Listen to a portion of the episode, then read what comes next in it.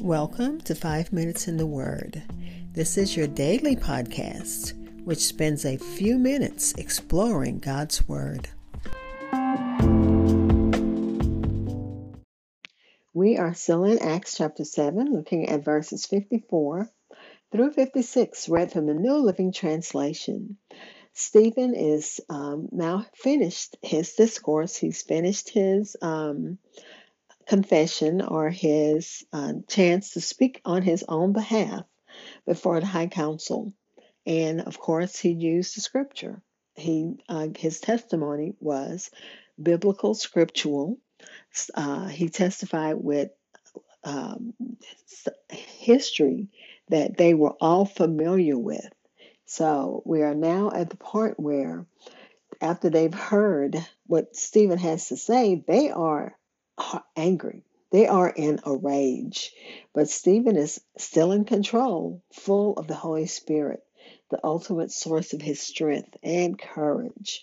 Let's listen to Acts chapter 7, verses 54 through 56, read from the New King James Version. It reads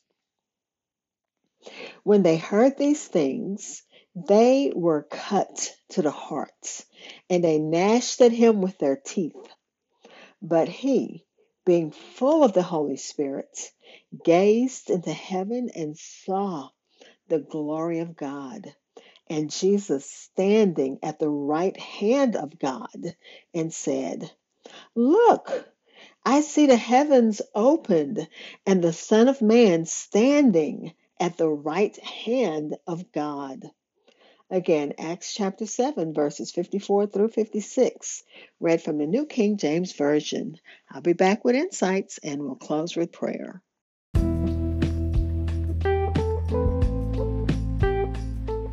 Hi, this is Hope Scott.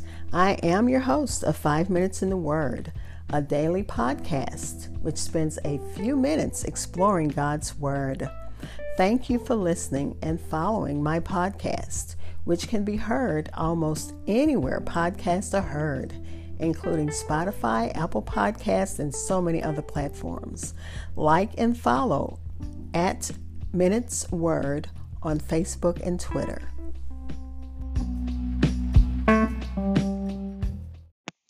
Again, that was Acts chapter 7, verses 54 through 56 read from the New King James Version. Stephen has finished uh, giving his testimony as to the fact that he was not blaspheming Moses nor the temple. He spoke the truth. He spoke the uh, the word. He spoke scripture. He spoke of the history that they were all familiar with. And when he finished, it says they were cut to the heart. The council was angry because Stephen's message hit its target. They could not dismiss or ignore what he said. The Sanhedrin reacted with rage instead of submission to the Holy Spirit. And that should be our uh, response. We should submit to the, the Holy Spirit. When God brings something to us, shows us maybe a, a path that we're on isn't the right path, instead of res- uh, responding in anger and rage for being called out for you know being in the wrong, we should uh, receive what the Holy Spirit has uh, presented to us with humbleness, with gratefulness, because we could be cut off in our sin if it wasn't for the grace of God. Let me continue. They gnashed at him with their teeth it is remarkable to think of this response coming from men who were so dignified and they were respected uh, leaders of Israel.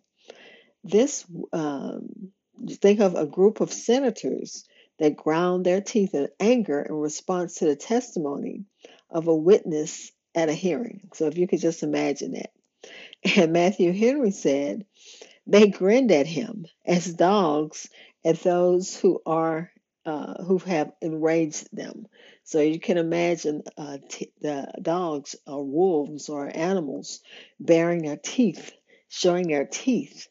The idea of gnashed at him with their teeth can't help but remind us also of the imagery of hell. Seven different times, Jesus described hell as a place of weeping and gnashing of teeth. These men were prominent, they were successful, and of course they were they were supposed to be religious. Yet they were rejecting God and associating themselves with hell and not heaven.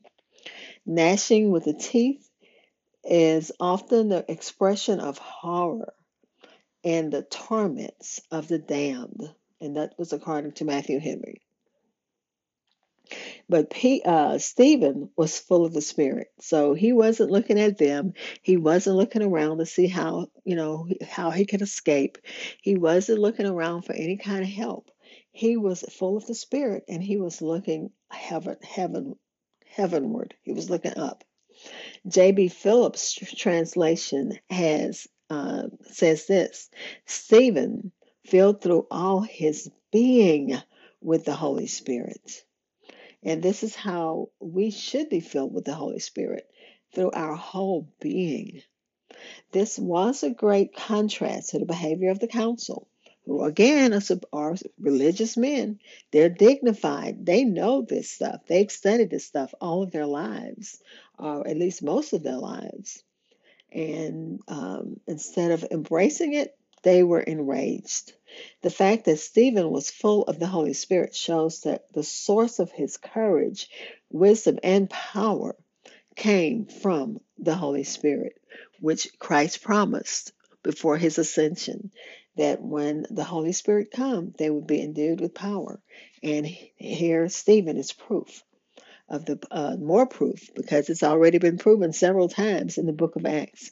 But this is just more proof that when um, the Holy Spirit is, uh, when the power of the Holy Spirit is upon the apostles and on the uh, on the disciples and even on uh, Stephen, that he ga- gave him the wisdom he needed to stand before this wicked uh, crowd. But Stephen kept his gaze steadily, steadily in the heavens. In the process, he saw the glory of God and he saw Jesus standing in a place of honor at God's right hand. Just before his death, however, Stephen saw Christ standing. In this scene, as the church has experienced uh, at the death of Christ, and Luke wanted his uh, readers to know that martyrs do not die alone, as if uh, they're out of the gaze of the Savior. Christ was not only present at the right hand of the Father, but he was also, at least in Stephen's case, standing to receive a faithful servant home. There can be no greater, no more honorable reception than to have the Son of Man standing and waiting for us to come to where he is. And Stephen saw the heavens open, and it's very important um, that the presence of God and the sign of his revelation, because that's what happened at the baptism of Jesus. So it affirms Jesus' deity. And I have gone way past my five minutes, so let's pray.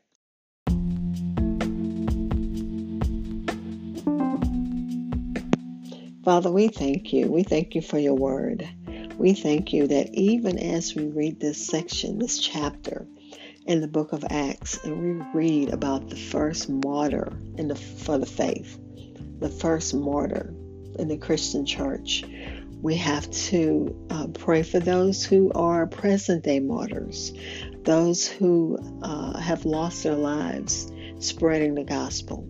God, don't let their work be in vain, just as Stephen's work is was not in vain, even that long ago. That your name is still a name above all names, that you are worthy of all the praise and honor and the glory. And we thank you for that. Father, we are still praying for Bahrain.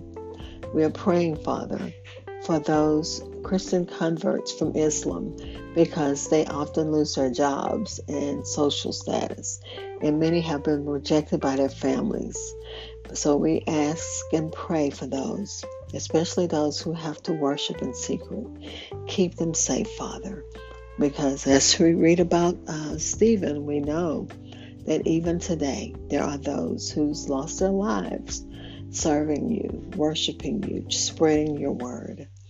Cover their families, cover their work, God.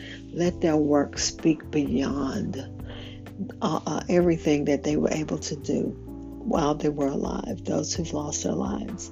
Let their work continue to live in the name of Jesus. And we're praying for those who need you in a special way and thanking you in advance for answered prayers. Amen.